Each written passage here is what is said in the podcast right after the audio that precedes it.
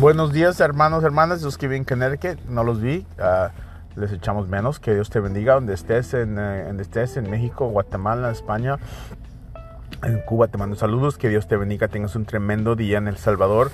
No te desanimes, sigue adelante, sigue creciendo. Sabes, sabiendo quién eres tú en tu identidad, sabes quién eres. Y si sabes quién eres, el demonio no te puede este, abusar de ti. Que tengas un tremendo día esta mañana. Es martes, son las 7:15. Este, estoy en trabajo. Y para que te animes, el verso de este día es Juan 8:12. Dice: Mira, se dice Jesús le dice a la gente, al pueblo, le dice así: Yo soy la luz del mundo. La luz, eres luz.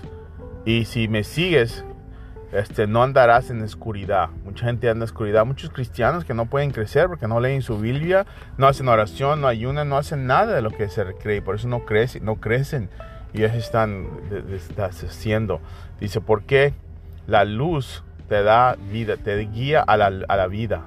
Amén. Que tengas un tremendo día. Le pido al Señor que te ayude, te bendiga, te cuide. Vete al trabajo, a la escuela donde tengas que ir. Vete con ganas.